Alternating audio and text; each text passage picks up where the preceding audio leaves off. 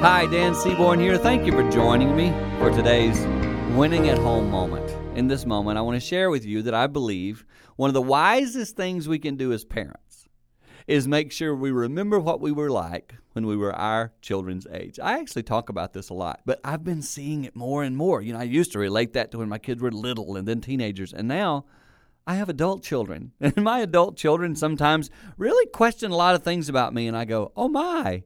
I did that too. And we learn and learn more and more as we age. And I would tell you, I try to be quiet. I try to listen. I try to make sure, even now, I still learn from the things they're saying because even 20 year old children and 30 year old children can point out things that can be helpful for you as an adult if you're willing to listen. That's a tip that many parents don't want to hear, but it might help you grow in your family life. For more tips like that, hit our website, winningathome.com.